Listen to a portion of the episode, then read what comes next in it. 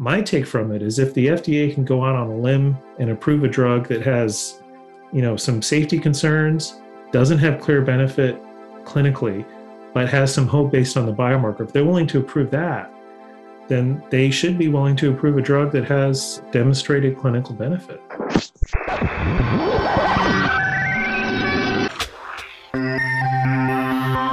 Everybody, and welcome to another episode of Connecting ALS. I'm your co host, Jeremy Holden, joined again this week by Jessica Chapman. Jessica, thanks for being with us. I'm excited to chat with you this week. Hey, Jeremy. It's so good to be with you again this week. Yeah, July is upon us. It's hard to believe uh, we're creeping through the year and um, already reached July. Uh, Jessica, do you have any 4th of July plans in your future? Yes, hoping to spend some time with the family this weekend, eat some hot dogs and relax and watch some fireworks.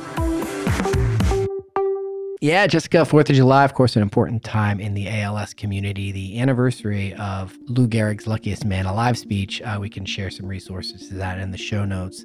But this week, Jessica, we are turning our attention to the drug development process. Dr. Patrizia Cavazzoni over at the FDA sending a letter to the ALS Association responding to the We Can't Wait hearing that was held several weeks ago. That letter coming at a time when the FDA is in the news for its decision to grant accelerated approval to Biogen's Alzheimer's drug.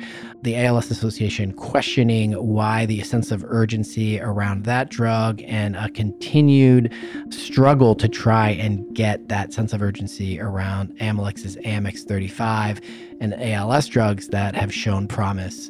Uh, and of course, Janet Woodcock recently testified before Congress talking about the, the need for additional research in the ALS space. So, a lot going on. Uh, I feel like we just had conversations around drug development, Jessica, and here we are back again because things are happening quickly. They are. They really, truly are. And so, with so much to unpack, we had an opportunity to speak with Dr. Neil Thakur, the Chief Mission Officer of the ALS Association. And he was able to walk us through these various areas of import and talk through what they mean, what the impact is, and what's going to be occurring moving forward. So, why don't you and I get out of the way and we can turn it over to Dr. Thakur?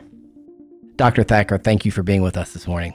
Thanks, Jeremy. Yeah, we're excited to have you on. There's been a lot of developments even since the last time we here on Connecting ALS talked about drug development and the We Can't Wait hearing. Uh, recently, the ALS Association received a response letter from FDA from Dr. Cavazzoni, who attended the We Can't Wait meeting. Uh, Dr. Thakur, what did we learn in the letter from FDA? Well, I was very pleased to see a strong statement of support from Dr. Cavazzoni about the FDA's 2019 guidance for ALS clinical trials. She she assured us that they're exercising their regulatory flexibility and they're working in accordance with with that guidance. So I thought that was that was great. Uh, we we asked for more than just assurance. So we asked for examples and evidence of how they've been doing so, and they were were uh, not willing to give us any specifics. Instead, they they referred to a a workshop that they uh, attended uh, that was conducted through Duke University. And I was also participating in that workshop. So there really wasn't any new information from us there. It could be that a lot of the trials that have been brought into being since the 2019 guidance are still underway. The reviews are still underway. So there's not a lot for her to talk about. But I think we're going to have to pay a very close eye on this situation and see how things evolve. And we may need to ask for additional reporting and ask our friends in Congress to help get that, that clarity. Dr. Thakur, you alluded to this in your just previous comment regarding the process to bring a drug to market through the FDA process. And you noted that there's some clinical trials still going on that started in 2015. Can you speak to a little bit more about what's actually occurring so the guidance was approved in 20 in 2019, and in that guidance they outlined the criteria of what they would consider to be a successful clinical trial result. And before 20, 2019, the, the standard used to be change in survival. So people who take the drug live longer. And the, the challenge with that is it means you have to run, run the trial for a long time to see that benefit. And so we wanted a way to run clinical trials faster. And what the FDA and, and a whole bunch of people from the ALS community and the association and scientists and people with ALS talked about was this um, ALS FRS, this functional rating scale, which can help determine when people's progress in the disease is changing its rate. So people could be progressing quickly, and then those on the drug would progress slower than those not on the drug. And that in itself can be a sufficient primary outcome, a primary uh, endpoint to see if a drug is working or not working. And so since 2019, uh, most ALS trials are now focusing on change in progression as an outcome because that's a faster way to run a clinical trial. And of course, faster trials mean faster results and then hopefully faster approvals. I'm glad you mentioned faster approvals, Dr. Thakur. Uh, FDA has been in the news a bit in recent weeks after its decision to grant accelerated approval to uh, Biogen for its Alzheimer's drug, Aduhelm.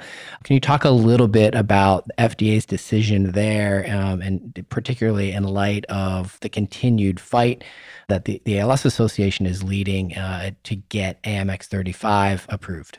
Yeah, it's it's a complex situation so in the in the case of this this drug Aduhelm, it's been under study for for many years. They completed two phase three trials. Uh, these are the final stage uh, that you need to go through for FDA approval. These are the biggest clinical trials. They did two of them, and they found no clear clinical benefit.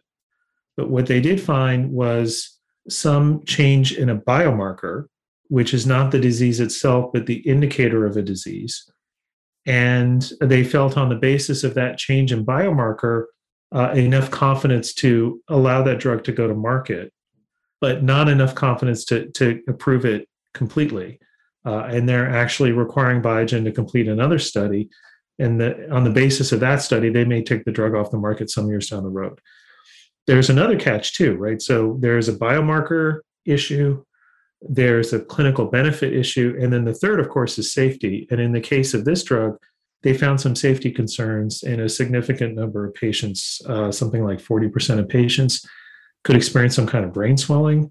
And so not only do you have to take the, the, the drug itself, but then you need monitoring uh, to make sure you're not getting these, these side effects. We can contrast that with, you mentioned AMX35, this is the Amylyx drug where there have been no phase three clinical trials. They've only done phase two, uh, the intermediate trial, and I'm hoping we're hoping that that can be the final trial based on the strength of the evidence. Because what we are seeing in that drug is clear evidence of clinical benefit. People who took the drug didn't get better, but they progressed slower than people not on the drug. And then they had, as a secondary outcome, uh, something that the FDA didn't require. They saw evidence that people who took the drug also lived longer. And that second part of it, that biomarker, we didn't see any kind of biomarker results because there is no approved biomarker in the ALS space. We don't understand enough about the science to, to link some biological indicator with disease state. And then the third part of it is, is the safety profile and the safety profile was very strong. There, there were few side effects. The side effects were mild. They weren't life threatening. And if you stop taking the drug, they, they go away. It GI distress. So, different drugs, different levels of data, but also very different findings. And so, my take from it is if the FDA can go out on a limb and approve a drug that has, you know, some safety concerns, doesn't have clear benefit clinically, but has some hope based on the biomarker, if they're willing to approve that, then they should be willing to approve a drug that has demonstrated clinical benefit. So to me, I'm taking that as a sign of hope. I think other people are taking it as a sign that the FDA is being too liberal, not strict enough, and they're approving things too quickly. Uh, but for us, for the ALS community, for folks who are facing a life threatening disease, you got to move as quickly as possible. Dr. Thakur, let's move on to Dr. Janet Woodcock from the FDA, the FDA commissioner. She recently testified in speaking with Senator Mike Braun about the need to advance ALS research. Can you touch on her testimony a little bit for our listeners? So there were a few things there. First, I, I, really have to thank Senator Braun for bringing ALS issues uh, to the forefront. It's it's really important that we have elected leaders like him who keep doing that. It's really important and and he was making it clear that we we need to see results in the ALS space and we need to see it quickly. And, and to that, Dr. Woodcock started talking about changes in the cancer field. And what she, she reminded Senator Braun in the Senate was that the war on cancer started in the 70s, and they've been spending lots and lots of resources into that cancer field. And we're only starting to see lots of benefit in the past 10 years. So it took a 30 year ramp up to get to the, the state of, of care that we're seeing now in cancer. And she also pointed out in, in neuroscience, we're, we're not as far advanced. We don't understand why things happen the way that they do in ALS. And so it makes it much harder to find new treatments. It also makes harder, as I mentioned, to simply understand the disease process and to measure it accurately with biomarkers. And without those biomarkers, the, the drug development pathway is much more difficult. And so those fundamental issues about science are really important. And that's what's getting in the way of us getting to new treatments. And I mean, she's right. Uh, she's she is framing the issue accurately. I think part of the question is what do we do about that, uh, given the knowledge that we have. So we we have a couple of choices. Uh, one choice is we can just focus on getting that science down, and so we can get to the point where cancer is today. And that does mean we spend decades doing that basic science, working on how the brain works, how neurons work, how they die, developing those biomarkers and really investing heavily in that space. And actually, the NIH is doing that uh, quite well. And our the investment the federal government has been making in that science has gone up dramatically since the Ice Bucket Challenge, in part because of research from funded by philanthropies from you know groups like ours getting more energy into that space. But that's not enough. That's not fast enough. So to make the whole process faster, one of the things we have to do is just fund more clinical trials get them going get them get them approved or get them to fail really quickly so we can move on to the next potential treatment we've identified at least 11 new genes since the ice bucket challenge it could be more than that each gene is a new uh, treatment target we've understood more about how cells work and how they die and how they're not functioning right and those are multiple disease targets as well they all need to be tested. They need to be tested in animals, and if successful, they need to be tested in people through multiple rounds of clinical trials. That's how we got, you know, drugs like the Amylyx drug and, and others that are under study. I think part of what we can get to in in short term over the next few years, the next 10 years or so, are multiple drugs that have a modest benefit Imagine a drug like Riluzole with its few months of extra lifespan in combination with a drug like Amylyx, which adds maybe six months of lifespan, with another drug which adds another six months, and so on and so on and so on. And eventually, that cocktail approach starts to have a meaningful change in the course of disease. We can really think about making ALS livable. And so, to do that, we not only need new drugs, but we need to study how they work together. So this cocktail metaphor is really important. It's where you take a bunch of different ingredients and you mix them together with precision to get something that's working differently than each of those ingredients taste by themselves. And it, it, does take precision, it takes finesse. And if you're working in a new space, you're making up your own drink, it takes a bit of experience as well. And so not only do we need to do the research on developing the individual drugs, but we need to do the research to understand how these new drugs work together. Dr. Thakur, you mentioned new drugs in the ALS space, and one that is brought up often is NurOwn. What can you tell us about where we are, what we know, and kind of the, the status uh, of NurOwn? Association gets questions from time to time why it's less aggressive promoting NurOwn versus um, other drugs that are in various phases of development. So, what's going on there? Yeah, that that's a great question. We haven't seen all the data for NurOwn, And you know, I've seen lots of very exciting things on the internet, but the company that's the trial sponsor has not released data that support that validate those experiences that people are reporting.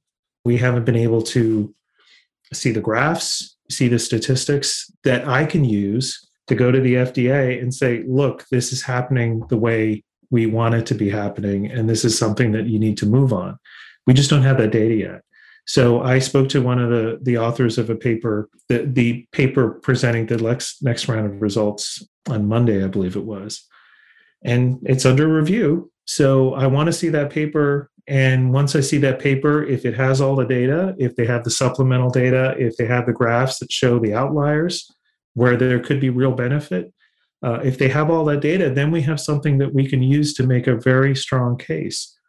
But without that data, we we just can't make that case. We we will we won't be able to talk with with credibility uh, with with scientists and clinicians.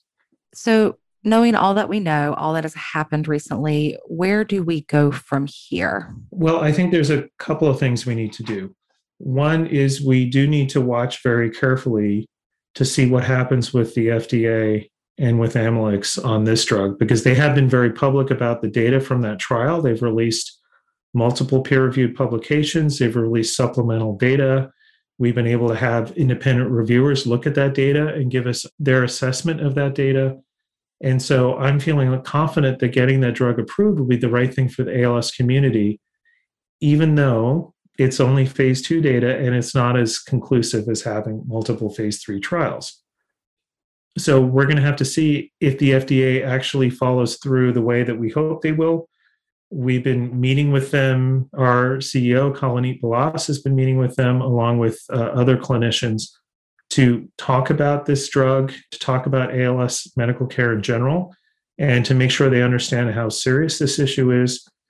They seem to see that, but to make sure, we had a really wonderful meeting a few weeks ago that you referred to this action session where we had people from ALS share their perspectives about if they're willing to take a drug and then it turns out not to have the effect we hope and how they weigh that risk benefit. And we had people from the FDA attending that meeting. And again, they seem to feel it, not only understand it intellectually, but understand emotionally how, how challenging the situation is. So those are all good news. But what we really need is action. And so we need to see if there's going to be action happening. And I, I got my I'm hearing some positive things informally, and so we'll see how things um, move over the summer. But that's that's the regulatory front. And if things don't go well, or even if they do go well, we're working on two separate pieces of legislation specifically for the FDA. So one is the Act for ALS, which gives the FDA additional research money. Uh, so if they feel like there's some scientific challenge that's getting in the way of getting ALS drugs approved, they have the ability to do that research themselves. Uh, it also gives money for expanded access programs. So if we do have promising drugs that are in this regulatory, you know, process and they they can't finish yet, the the government can step in and help provide access even while the drug is still experimental. On top of that, we have the Promising Pathways Act, which which Senator Braun, as I mentioned, sponsored, and this is a way to give the FDA new authority to approve drugs faster. And we'll we'll see if the FDA really says they want to approve a drug like Amylyx, but they can't under the current rules. Then we have one bill, a Promising Pathways Act, that could give them the regulatory authority to approve it, and it would be really great to get them to give their endorsement to that bill, if that's what's getting in the way. On top of that, we've been working with Congress to make sure the FDA is fully funded and fully staffed. They need people to do this work for ALS to pay attention to ALS and I don't want to hear we're understaffed, we're busy, we're overwhelmed, COVID has taken all our people away as an excuse for not getting things approved. So we have to make sure that that's happening. And we've had a really strong response from our um, advocacy conference. And so it does seem like people are hearing that message, and I, I'm, I'm very pleased about that. And we also got some really good news this week where the House Appropriations Committee approved $5 million for the FDA to have additional research for ALS through their orphan drug program. We asked for 50. We've never asked for any money before, and we got five. So it's nowhere near what we hoped for, but it's it's five more million than we had before. And that's positive momentum. And when things go to the Senate, we're going to keep asking for the full 50 and see what we can get. So we're making progress there as well. That's all the policy part the science part is even more important. What's what's most important is we get new drugs, and when we get new drugs, we fold them in carefully and deliberately into the existing array of treatments for people with ALS. That means we need to keep focusing on running clinical trials fast, and we need to keep focusing on how care is delivered. And we are doing that. From the sound of things, you are keeping yourself very busy this summer. So we do appreciate you stopping by to update listeners on all the things that are going on. Dr. Neil Thakur, thanks for being with us today. Thank you, Jeremy. Thank you, Jessica. Thank you, Dr. Thakur. It was wonderful to have you on. Thank you so much for walking us through not only the FDA letter in response to the We Can't Wait meeting, but also Dr. Woodcock's testimony, what we'll be doing as an organization moving forward to help make ALS a livable disease, and so much more that will be going on in the near future. A lot of exciting things that'll be coming about. Yeah, a lot of work being done and a lot of work remaining to be done in the fight to bring treatments to people with ALS. Uh, so, hopefully, many more conversations with Dr. Thakur and folks in the research world to come. That is going to do it for this week's episode of Connecting ALS. You can find the show wherever you listen to podcasts. And while you're there, please make sure to rate and review us. It is a great way for us to find even new listeners and connect with even more people. This week's episode was produced by Garrett Tiedemann of the ALS Association's Minnesota, North Dakota, South Dakota chapter. Thanks for tuning in. We'll connect with you again soon.